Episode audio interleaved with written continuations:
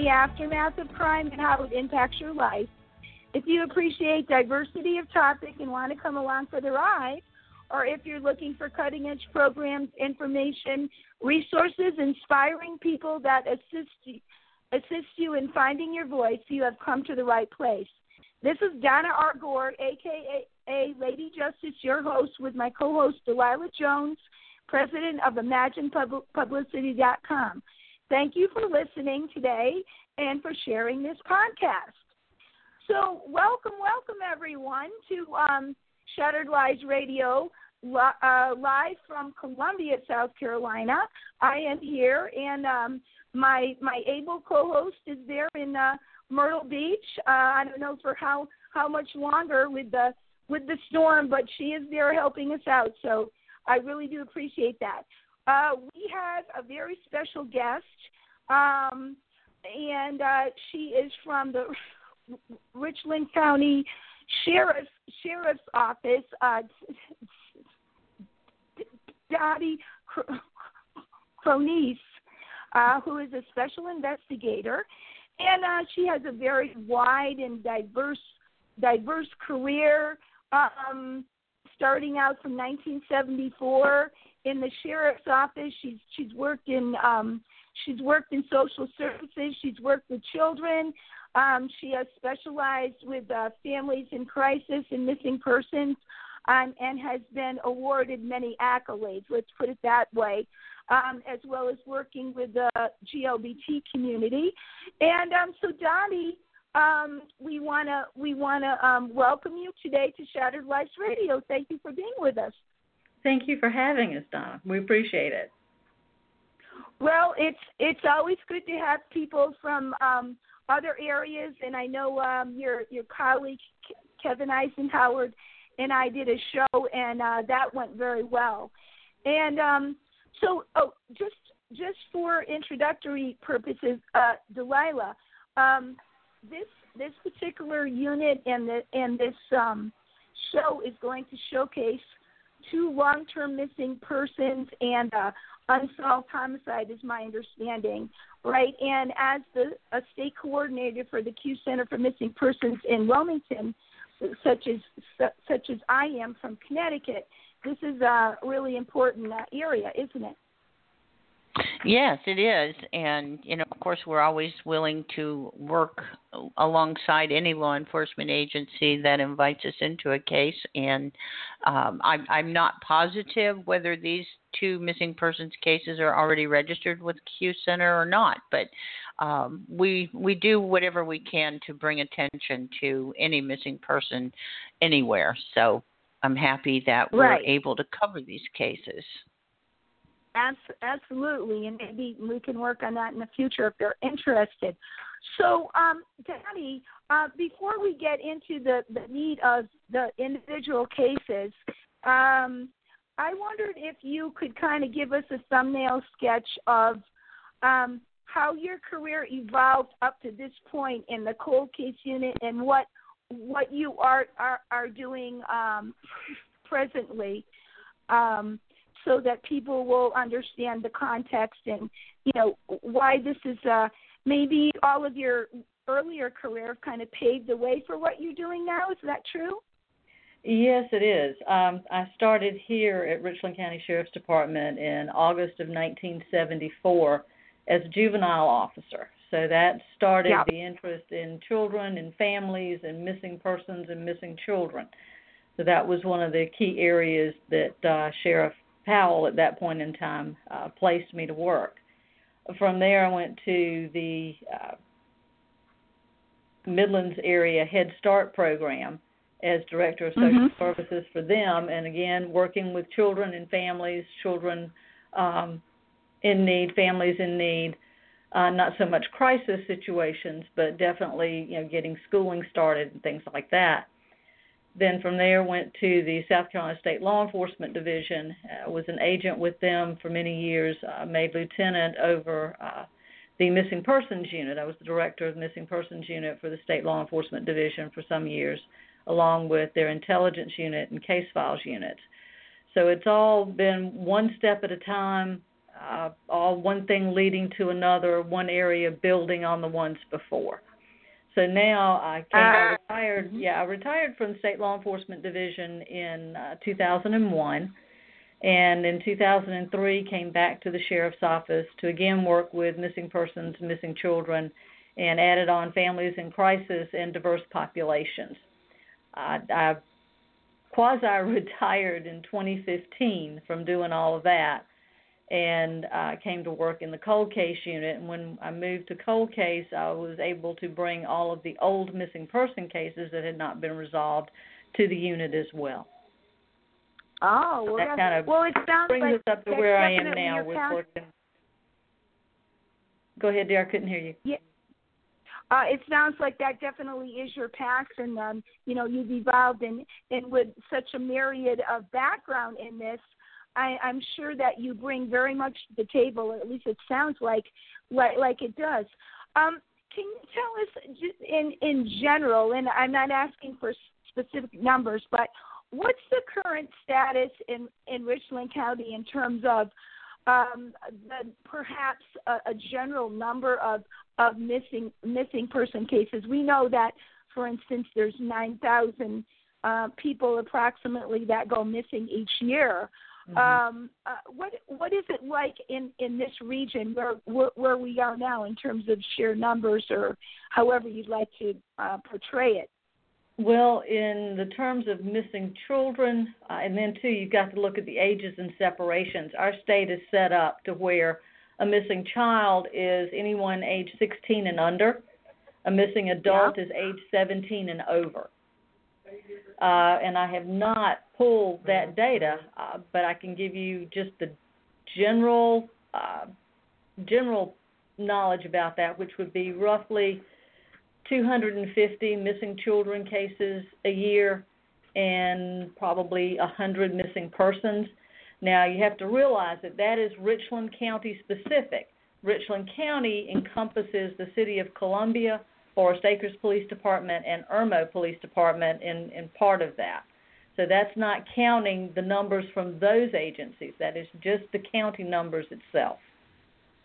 So we have Oh. we have quite a few, but very very few year to year uh, go unresolved, which we're we're quite pleased with.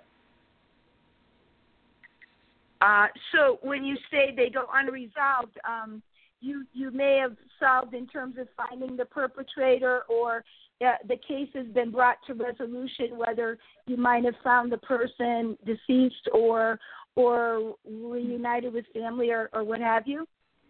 We would have found the person. Uh, if it was a child, they would have been returned to the family. If it's an adult, we are bound by certain privacy rules that you know if you're adult an adult and I locate you and you do not want your family to know where you are, I am restricted from giving that information out, but I can let them know that you know that the person is has been located and they're well. And I usually always ask the adults in those situations to please call their family and at least let them hear their voice and let them know that they're all right. They don't have to tell them where they are. They can block the number, any number of things that they can do to keep from having too much interaction because that tends to be part of the problem is that they want to get away from the family for whatever reason and just don't want to have that contact. But it you know it would really help matters if they could at least just pick up the phone and call the family and let them know that they're all right. So that's Well, that's the restriction there. But uh, as i said very very few uh, are left unresolved where we haven't located the person or reunited the child with the family because we cannot close out a missing person case or a missing child case until they are located. They cannot be closed out. Question, Dottie. In a case Mm-hmm. like you just described with the adults not wanting the families to know where they are, now if they don't, if they won't or refuse to make that call, does um, does the sheriff's office at least make a call to the family that that person has been located and and doesn't want to contact them? Yes, ma'am, I definitely do, and I let the Okay. the person know that I will I will be notifying whoever it was that made the incident report, uh, and then make sure that they know that they're all right, but they do not wish to be contacted, nor do they wish for me to give out their contact information. That's good to know because I know that this happens a lot more often than we want to think about. That you know, and and this I guess is one of the comebacks that people have a hard time understanding is the fact that if an adult does not want to be found, they, it's it's not a crime. It's not, no, not anything you can really do anything about. This person just does not want to be with their family any longer for whatever reasons. Um, so you know, I, th- I think a lot of the general public misunderstands how that operates. And and they may not. And if we could indulge indulge me here just a little bit, we still have a terrible public misconception that you have to wait 24 hours before you can report someone missing. Uh, that that is not accurate. A department may have a policy like that, but with our department, as soon as you realize that your loved one or even your neighbor uh, is not where they're supposed to be, you know, you haven't seen your neighbor, they usually come out and check the mail. Uh, your child was supposed to get home from school, and, and a half hour later they're not home from school. If things are not the way that you know they should be, we encourage people to call in and make an incident report and let us follow up on it. I'd much rather have them call in, make the report, and you know the person walk in the door an hour later than not to have the report and we're you know days behind in, in running down leads and trying to locate where these people may have been, who may have seen them, uh, any information that might lead us to a, a positive resolution. I'm so yeah. happy that you brought that up because that yeah. that is another another bone of contention in in working with missing persons cases, and a lot of jurisdictions still do hold that policy, and a lot of people out there run into it, and it's a very big frustration. And just just to realize yeah. that it that it is a policy. Uh, there's nothing, you know, in in statute. At least for us, there's nothing in statute, and there's nothing in policy here that that prevents someone from making a report. In fact, our department, um, say you're expecting your aunt to make it to your home in Connecticut, and your yeah. aunt doesn't make it from Columbia to Connecticut, and you call down here, we will take that missing persons report from you, even though you're in Connecticut. Uh, she left from mm-hmm. here, you don't know where she is, you're concerned. We will take that report. You do not have to be a relative to report. Um, mm-hmm. You know, like I said, you could be a neighbor, a friend, uh, you know, say, you know, your buddy was coming up with her two kids to visit for the weekend, and she's, you know, two hours overdue, and you're concerned and you can't get in touch with her. We'll take that report. Right. Well, in that case, Dottie, do you kind of double up efforts in terms of, to use your example, would you call the uh, your your um, jurisdiction as well as the state police in Connecticut and say, you know, I don't know where she is between this point and this point, and then you work together? We can, yes, we can. We can work together. But now, when it comes to the particulars, when you file a missing persons report, the report mm-hmm. is taken, information is filled out, and the missing person is entered into the National NCIC database. So that, right. say, you've got a car associated with it, and say her car is stopped when they run that tag number, if if all of that information has been entered, and they run her name, it it should come back to the officer running the name that they have been reported as a missing person, and that way uh, we'll get in touch with whomever had made the report and the agency that is responsible holding the report. So we would we would work together between here and Connecticut, but only one in, only one of us needs to make that NCIC entry, which if we're taking the original incident report, we would make that entry and just make Connecticut aware of it. Yeah. Okay. Well, that's that's good to know that you're sharing information like that, and you, and you do you know what's needed because time is always of the essence. Um, with regard to um, the the fact that you've been very you know effective in in trying to resolve cases, is there a particular methodology of working cases in your unit, or is it just you and, and your colleagues kind of um, you, using your separate talents and being creative to, to be able to work together? Or, you know, is there something that you can identify to say, you know, we used to do it this way and we didn't have as much luck, but now we do it this way and we've gotten a lot more effective. Well, we've got five of us that work in the cold case unit, and some of us are new to the unit. a couple have been there for quite some time and have been involved in some of the older cases that that the newer ones of us are, are getting caught up on. Uh, we yep. work together. We compare notes we uh, share information. We look at, uh, say, if, if we're looking at a case, we'll review the case together go through the case, mm-hmm. see what things are missing, what things we need, where the evidence is, uh, what evidence may need to be reprocessed. You know, as you were talking with things that have changed over the years, our techniques and technology has certainly changed in our ability to um, glean things from evidence that we couldn't get years ago. So we mm-hmm. we always are working together in that respect to make sure that that we have the things that we need, and that then goes beyond just our cold case unit to our road units, uh, our crime scene units, our laboratory units, our DNA unit, uh, we've got a lot of specialty areas, and we try to use them as effectively as we can in working our, particularly our cold case homicides. Yeah. But we definitely share the information. And no no well, case is, is specifically for someone. We all we all tend to take ownership of it. Well, that's good because you know we always hear, and and it still is true in some jurisdictions across the land that some departments tend to be territorial and don't want to share and all of that. And I think uh, we've got to the point in society where we need to break down those barriers and we all need to work together because we can accomplish so much more that way, right? Indeed, we can, and and we from time to time, uh, the city of Columbia also has a cold case unit, and we share information between their members and us. So that's that's always yeah. an open door. Mhm.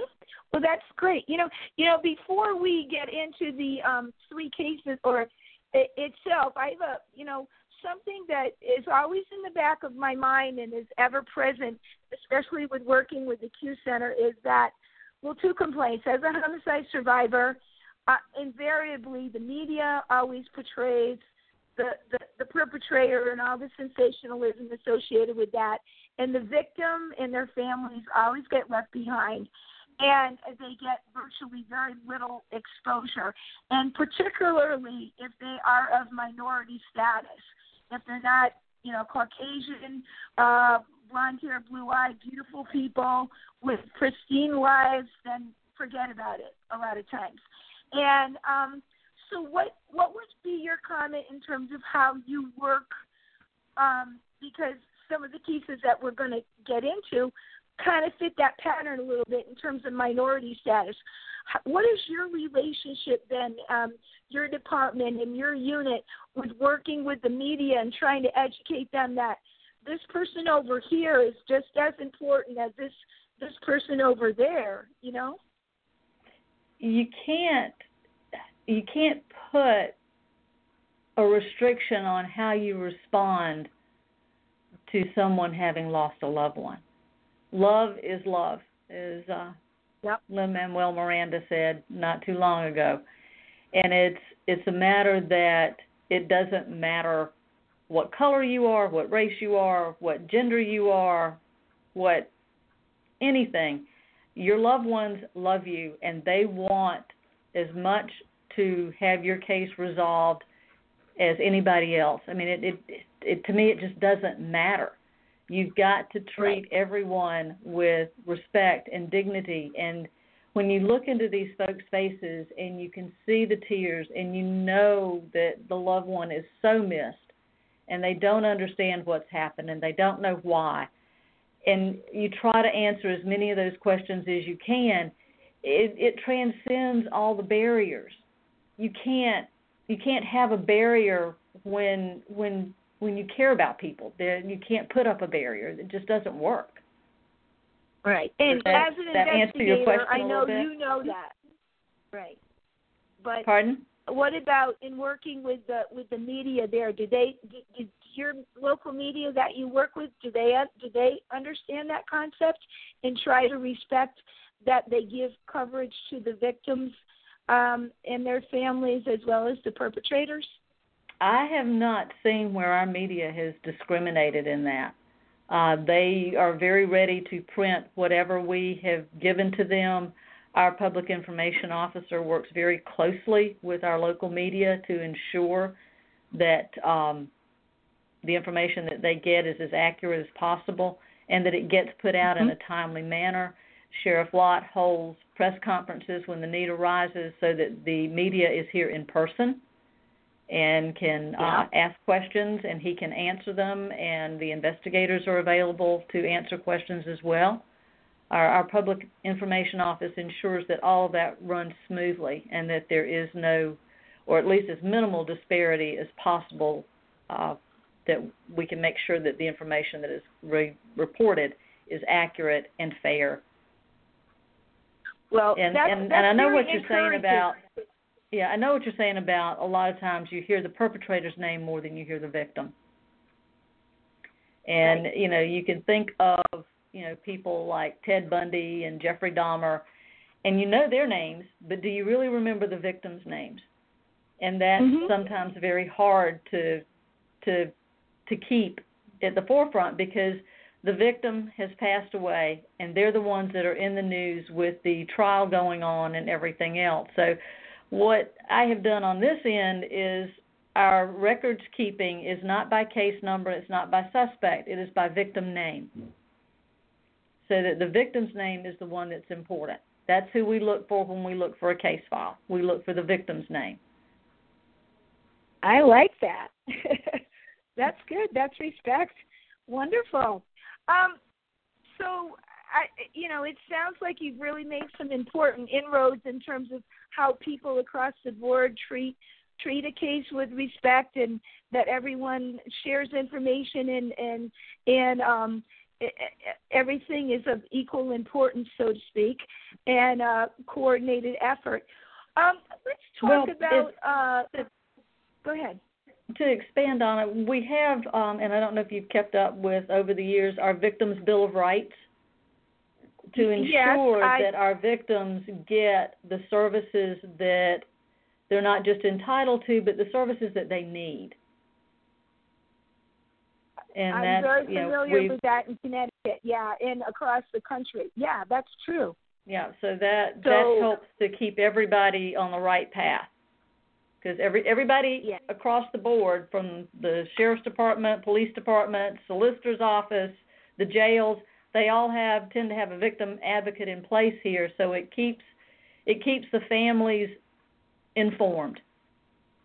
Right. So if somebody's going to be released, they know it, and you know they know what's happening with their case. They're briefed on how to handle being in the courtroom and what to expect. So, um, and they act as a really good. Our victim advocates here have uh, a really good relationship with our victims and are really good liaisons between the victim and the investigator in making sure that information is transferred as as quickly and uh, smoothly as possible.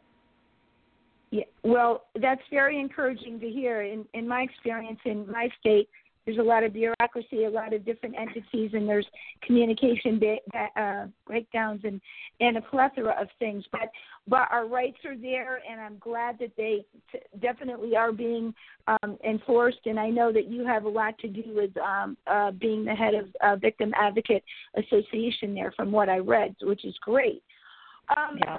With regard and, to, uh, oh, go ahead. And two, Sheriff Lott has a wonderful saying that we repeat many times. If you do the right thing for the right reason, you'll be okay. And working with families right and victims, you, right. you do the right thing for the right reason. Yeah. As we all know, you can do the right thing for the wrong reason, and it still kind of looks good. But he's he's a strong proponent of doing the right thing for the right reason. Well, I think that's a pretty profound statement. If we could all remember that, then that's you know that's kind of an operational uh, watchword for for us all going forward. So that that's that's good, very very good. Um, should we talk about our our cases, perhaps at this Absolutely. point? Uh, Absolutely. Which one would you like to delve into? Why don't we Why don't we talk a bit about Shalonda um, Harts? And just to give you a little time check, we have about 34 minutes Ah, for okay. you know, whatever. Okay. All right. So, you know, there, go go go to it. My information is just from the poster and and, and uh, internet research. She was um, Mhm. 37 years old, missing in April of 2012. Left Right. her apartment after an argument. Now, I'm I'm guessing was this an intimate partner violence incident, perhaps with somebody? No, no, no. No? Um, what had Okay. happened? Shalonda has four children, and Shalonda would keep usually the two younger children with her most of the time. Uh, she had a boyfriend, and we have talked with him. He is he's extremely emotional about this, but the boyfriend and she were staying at a local motel here with with two of the children, and he ran out of money and told her she needed to go back and stay with her mom and take the children and go back to the mom, which was pretty good advice. When you run out of money, you you know take take where take the children where they're going to be safe and taken care of.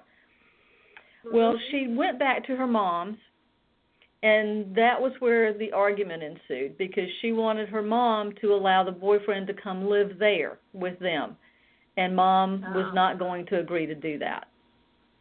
And she got angry and she left the house. Uh, and that was that was the last time that Shalonda's mother Elizabeth had heard from her. And that would have been around April the eighth, I believe. But, you know, we didn't get Yeah. the report until until May because she kept expecting Shalonda to come back home because Shalonda didn't leave the children like that. You know, she she'd call, make sure she talked to them. Um, it just was totally out of character for her. Now on But, the but that day that they did did have a conversation, she brought the children, and ultimately they were all staying with the grandmother. they're all with grandmama. They're doing really well.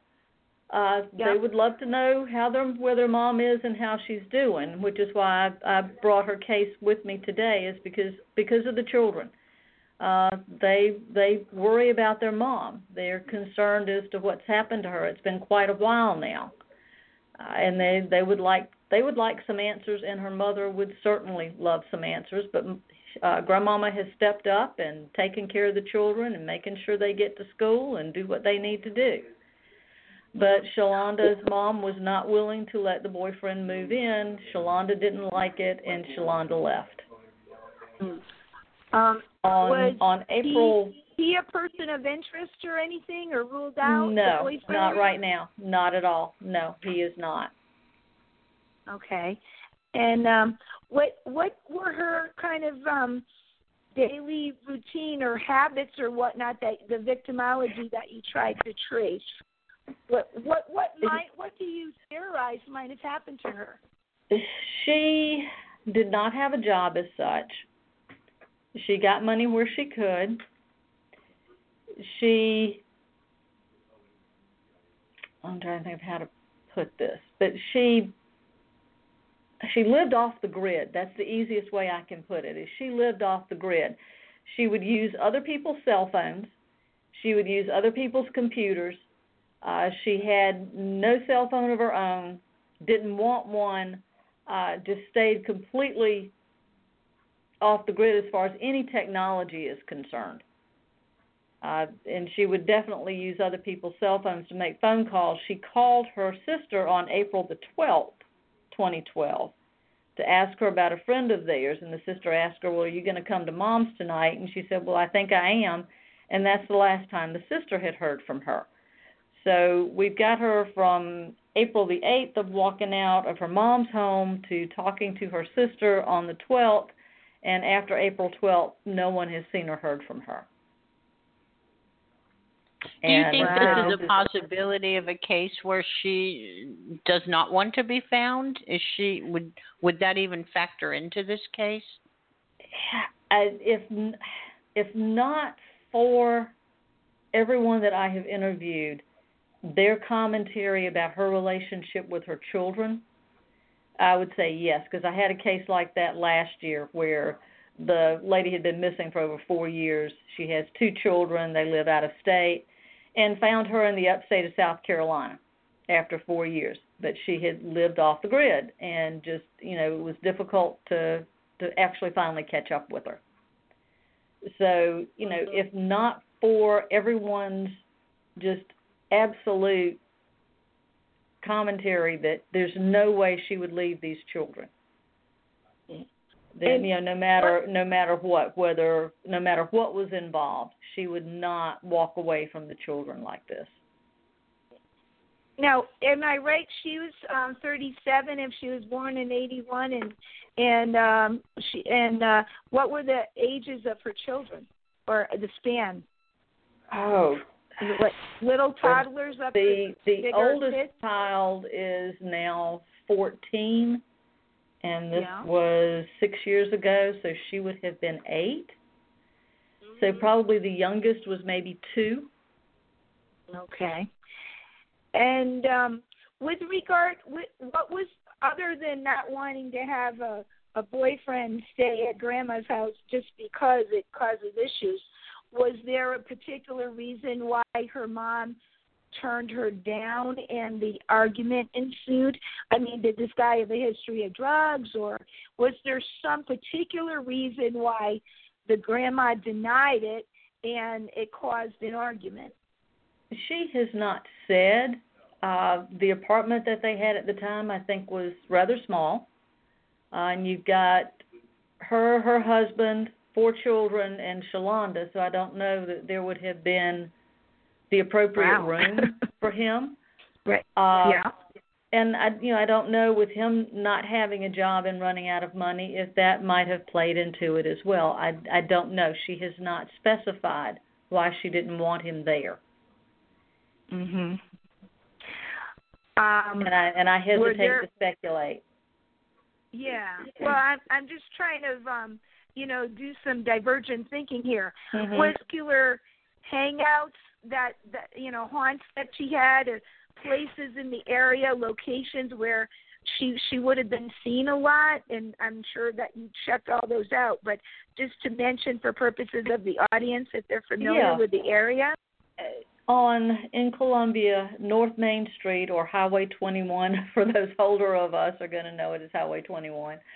Uh, the Coronet yeah. Motel was where she and her boyfriend were last staying. And we put flyers out there. I have gotten no response. She would visit friends in the area not far from from the Coronet Motel, maybe two miles away, called Hollywood Hills, and the other areas just right in that um, community off of North Main Street. She also would frequent a truck stop called the Flying J off of Highway 321 in Columbia. So those those are the places, and and this is part of the problem is that Shalonda got around a lot. She had a, a lot of friends, and the friends aren't you know they don't really know what has happened to her. They aren't able to give any details of of anything of having seen her uh, since the middle of April.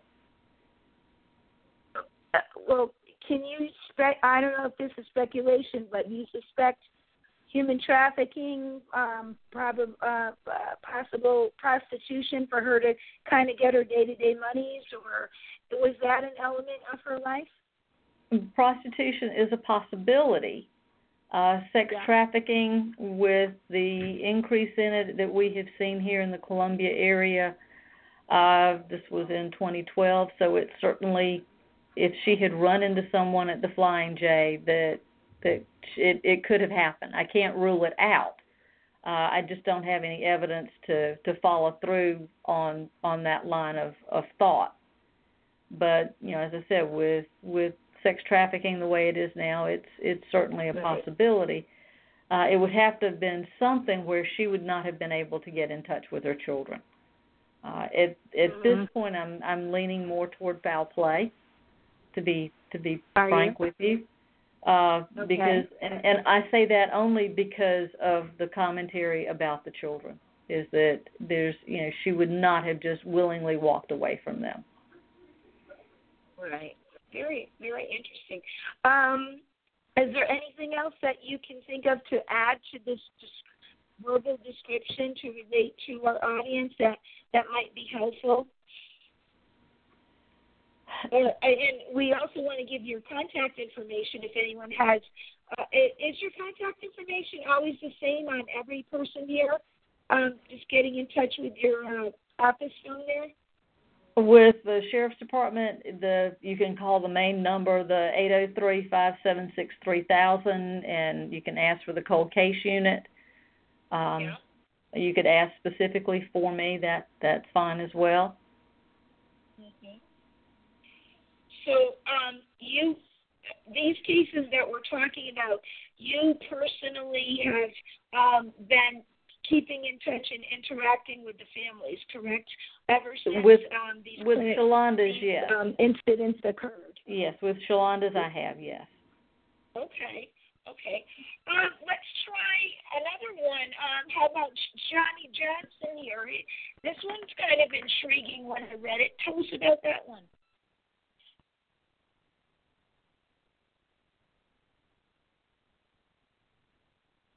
Are you there? Denise's c- Dottie's call has dropped. We're going to wait a few Uh-oh. minutes for her to call back in. Hopefully, um, hopefully she will know to do that. This This is this is the the beauty of live radio. we Yeah. we run across these things quite often, little glitches here and there, but hopefully this one will be resolved when Right. um she has an opportunity to call back in. Why don't I why don't I um read from the poster, Lila? Um, Johnnie Jo- uh, Okay. Johnnie Johnson, um, um, African American male, age 36, 174 pounds, black hair, brown eyes, Uh-huh. um, scars and, and tattoos. J A I on left forearm. Hi, Dottie. He had the. Oh, you Di. there? Mhm. I'm here. Yes, Dottie's We lost now. you. We lost you momentarily. Yeah, we did. I just started reading the poster while we were waiting for you. That's okay. That's we- fine. That's fine. You're you're on a roll. Keep going. Oh, okay. Well, thank you. Um, not that I know too much more than what's on the poster. Okay, so I had mentioned his uh, demographic information. You know, age Mhm. six. You know, uh, brown hairs, brown eyes. Right. Um, scars or tattoos. J A I on left forearm. He has Right. the rank of a sergeant, first class, on the right forearm. He was U.S. Army drill sergeant badge on his right calf. So, in the course of being an, a, a, a drill sergeant, um, he he made a tattoo of that on his right calf. Is that right, Dottie? That's what we were told. Yes. Uh, okay. Um, do you? I have not like, seen any to- photographs of it. So. Oh, okay. It, if you hypothetically, if you had that, would you put that picture beside his face to say, you know, If I no, if I had, I would not put it by his face. No, if I had pictures of the tattoos, I would have added them to the flyer. They would be at the bottom with the flyer. oh, where it says additional photo. Okay, yeah, Mhm. but because it sounds like it would be very unique. Okay, so are, you yes. went miss as of December seventh, two thousand and fifteen. Mhm. right? Right. And it said um, in Columbia, South Carolina area. Um, currently, stay, and we we always say this in the present tense because you don't know if he's here, there, or anywhere, right? We're not assuming past tense. Yeah. No, right now, no. Is that right? Yeah. Go ahead. Yeah, currently, I mean, we're still looking for him. So I right. mean, there's there's, right. Well, there's no suspicion have at this to- point of foul play. It's just when I tell you the details, you'll you'll understand. okay. Well, we can use that term you just used, off the grid, right? Off the grid. Very much Maybe. so. E- even Okay. more so than Shalonda Hart. Oh, okay. Well, I'll just finish reading this little narrative, and you can fill us in. Okay. Okay. He's cur- currently stationed at Fort Jackson but is not reported for duty. His family and friends have not heard from him. Johnnie Johnson left his vehicles, plural, at his residence, so his means of travel and direction of travel are unknown. Ooh, that's interesting. So, so Daddy. Well, what had transpired um, on December 8th, he should have reported to work at Fort Jackson. He didn't show up. Uh, he wasn't responding to calls from friends. So the lady who reported him, who she she feels very close to him, kind of calls herself his godmother.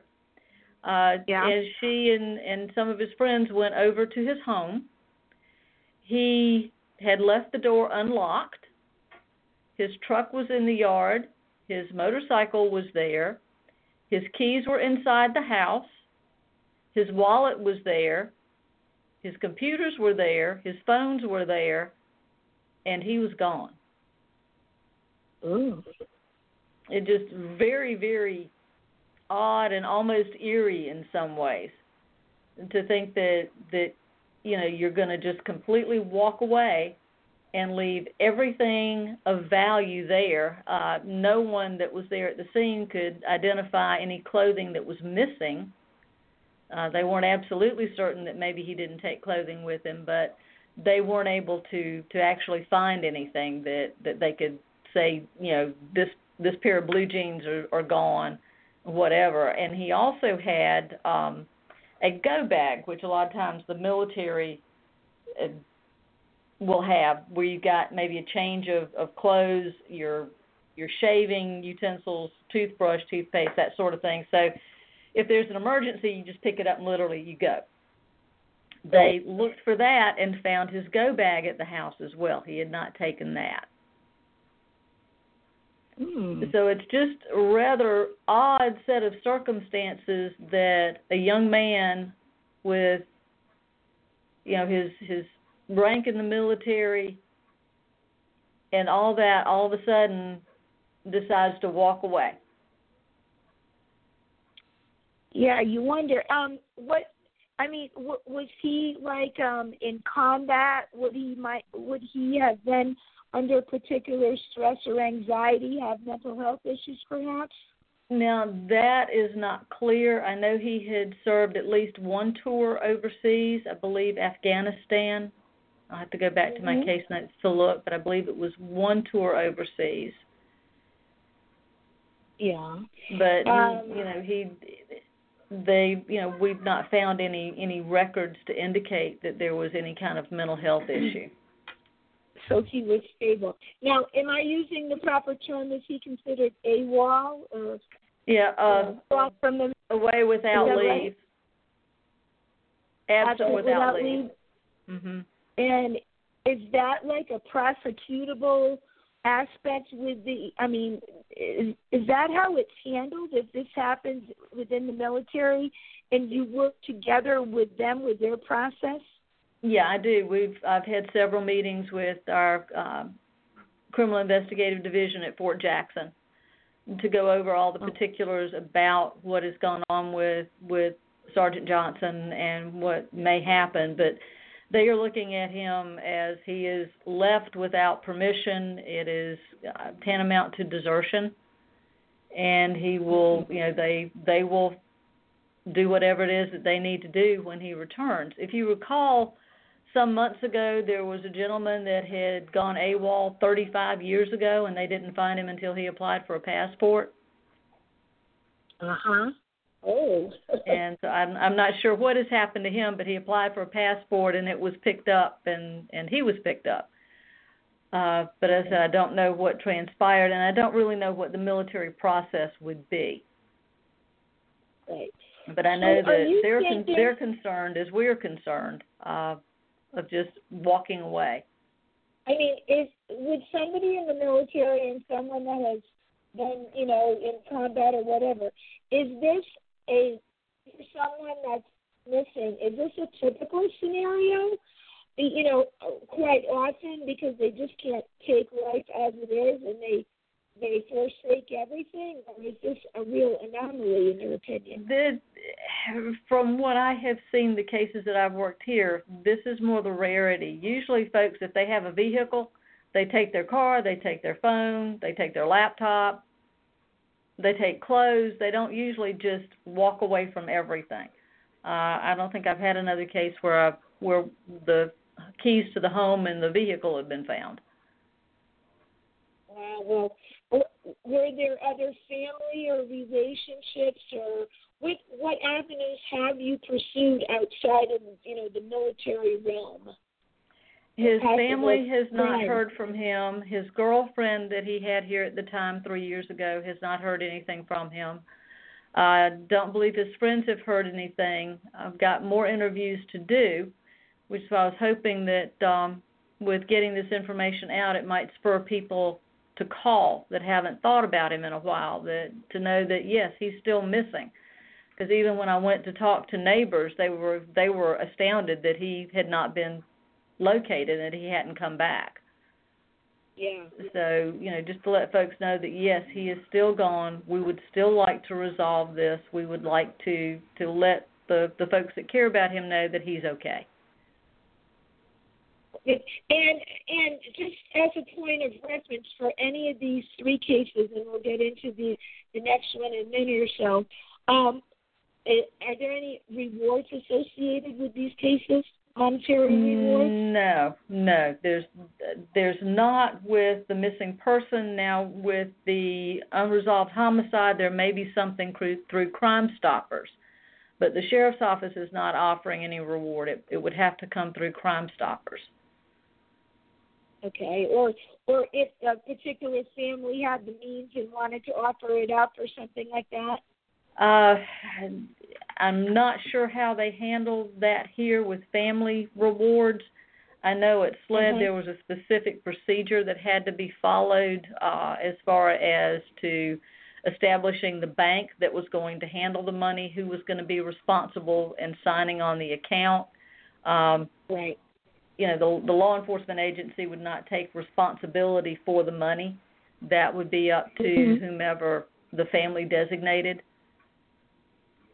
So um, it it hmm. would be better to go through through Crime Stoppers if if someone is interested in a reward.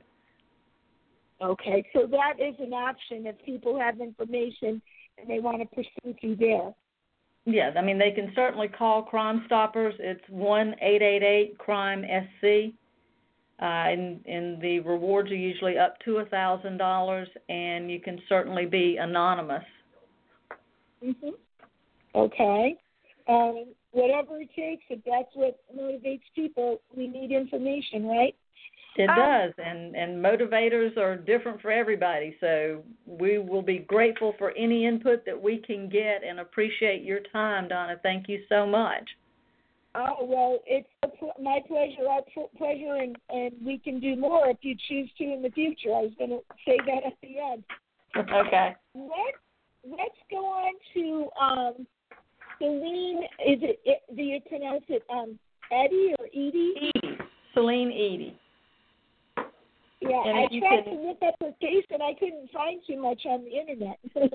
no, no, there's you, you can probably find the obituary and the news articles, things like that. But if you can picture, just as she's described, tall, uh, beautiful 15-year-old young girl in high school, um, just your your typical 15 year old, uh, as some folks described her, that she really was maybe trying to be a little older than her years, perhaps.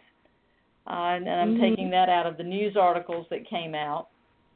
But yeah. she um, she left her home around 5:30 on a Thursday afternoon, or at 7:30, excuse me, around 7:30 on a Thursday afternoon we don't have an exact timeline for where she was that Thursday night or all day Friday.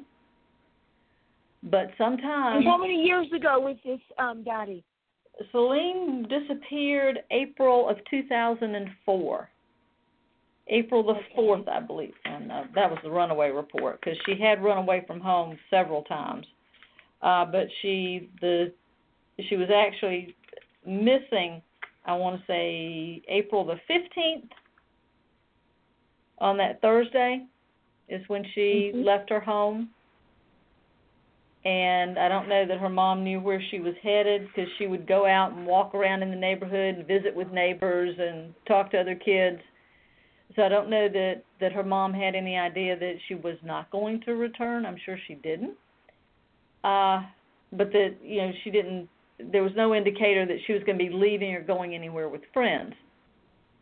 And so when she mm-hmm. left on the on at 7:30 that night, as I said, we don't have a, a timeline. We don't know what happened from 7:30 that night until around 10 minutes after 5 a.m. on the following Saturday morning. So we're looking at roughly a 34, 35 hour time window there. But around five and. What's this pardon? location, Pincushion and Montgomery Road? Is that an intersection near her home or something? It's a little ways from her home. It's in the same area. It's in the lower Richland Hopkins area of Richland County. Okay. And she um we had a call that came in to our fire department around 10 minutes after 5 on that Saturday morning on the 17th. And the fire department gets there and they've got like, you know, just a a small brush fire about 40 feet in diameter. And as they're putting out the brush fire, they realize that there's a body in the middle of it. And uh, Ooh. Silene was eventually identified from her dental records. But uh, when they examined everything, it appeared that she had been beaten and then set on fire. How horrible. Yeah, and that's What- that's something that that's almost unthinkable, especially when you're talking about a 15 year old. I mean, we're talking about, you know, a child. Uh, I know that I know that 15, 16 year olds want to be grown. I, I understand all that, but when you're looking at it from the parent's perspective, they're still a child, Well, and it's it's hard to, to grasp. Do what, Don? Is it is it like rage behavior? Is it who typically would set somebody on fire? What what criminal element? Is there anything that that tells you? I have not asked a behavioral our behavioral scientist here to look at this, so I couldn't really give you an explanation as to the personality type that we might be looking at. Um, but given uh, from what the interviews all were with Silene, she tended to like to go out with folks that were older than she was.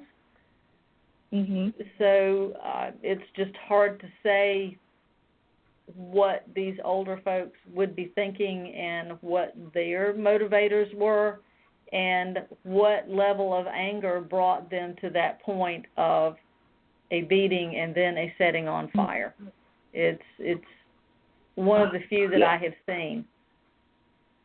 Was there any sexual assault or anything of that nature that they could tell?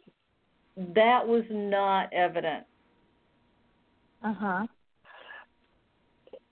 To me, it, it just sounds so um so he- heinous, and the fact that maybe she saw or heard something that you know she should not have, and they were so um you know so inclined to think that we we really need to make sure that this this girl goes away. I mean, what could be so bad that you would kill somebody like that? I mean, as a as a seasoned investigator, do you have any theory? It could be any number of things from as you said something that she saw that she shouldn't have. And because she is a child um it may be that whomever did not trust her enough to think that she would be quiet about whatever it was that happened.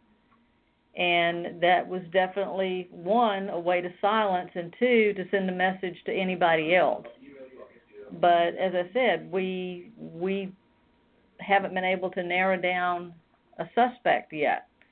Uh, as I, we're still, even after some years now, we're still digging into it, and we're still looking for it. And that's the interesting thing with cold case homicides in particular, is that you know folks that wouldn't talk to you the day of an incident or the year of an incident, five years later, ten years later, they're more than happy to talk to you because they're not as afraid or concerned anymore. You know, perhaps the person yeah. that was keeping them from talking, they're no longer afraid of. So and you just have to wait them that. out. Yeah.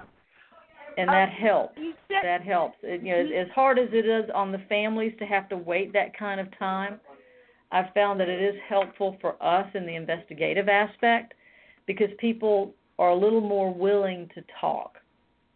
You know, they've had time to think about it. Um, oftentimes, they may have had children or had relatives that have had things happen to them, and they start thinking about it from a personal perspective. That you know, now this is happening to me personally. It's not just my neighbor. It's not just somebody, you know, in the community you know it's happening to me and and maybe yeah it's time that I say something about what I heard or what I saw. And I always try to encourage and I would encourage your listeners that even if they think that it is something totally insignificant, make the phone call anyway and let law enforcement know what what is concerning them and let us discern the the level of importance to give to it. It may be that little piece that we were missing that ties two people together. That you know we've got you know Joe Jones over here and John Smith over here, but we've got no way to tie them together. And that one little piece of information may actually be the piece that says, "Oh well, we saw them. You know, they take the same bus to work every day." Uh, you know, just sure. little something that that helps to to piece it all together. So don't ever, you know, for your audience, don't ever discount uh, what you may have heard or what you may have seen don't minimalize it. Uh, what you know may be very important, and, and and keep that in mind. Yeah, absolutely, absolutely. Because anything, anything could be helpful in the right context. And so, just a quick question about that. You had said she had run away several times. Uh, did she have kind of a crowd that she hung out with? As if, oh no, she hung out with older people, right? Well, that that was her. From what I have read in the in the case file, that seemed to be what you know the the guys that she would go out with would tend to be a little older. Yeah. Um, but you know, she was a high school student, went to Dreher High School, uh, was I think involved in ROTC and mm-hmm. just you know just a teenager, a young kid, yeah. beautiful, big bright smile. Um, had the whole world to look forward to.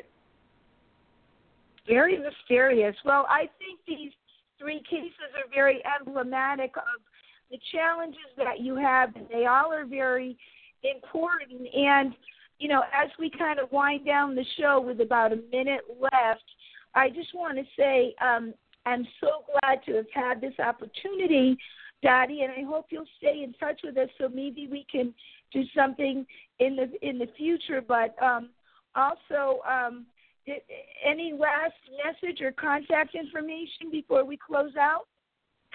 Uh, the contact information: Richland County Sheriff's Department, area code eight zero oh three five seven six three thousand. Uh, my name's Dottie Cronise. Uh, they can ask for Dottie because Cronise is not particularly easy. I'm the only Dottie right. here, so that that helps matters. Uh, oh, okay, well, but you know they can call. Uh, certainly, they're welcome to leave a message, and I'll be glad to call them back. I respect people's privacy. If they ask me to keep something anonymous, I will do it as best I can, but I can't compromise the integrity of the case to do that. So just keep that in mind too. Okay, well, so, well you know, very if, good. If, if, if we look forward to um, hearing from your viewers, and I, we we greatly appreciate this time you've afforded us. Okay, well, be sure to take the link and to share it around, Dottie, wherever you would like, with regard to social media or in law enforcement or whatever. So that's why we do this, so you can share it. So again, right. thank you so much. Please do keep in touch with us, and uh, um, Delilah, I, I think this has been a very interesting show, don't you? Oh, absolutely. Absolutely. And I'm happy that we're able to get this information out to as many people as we can. And Delilah, thank you too, dear.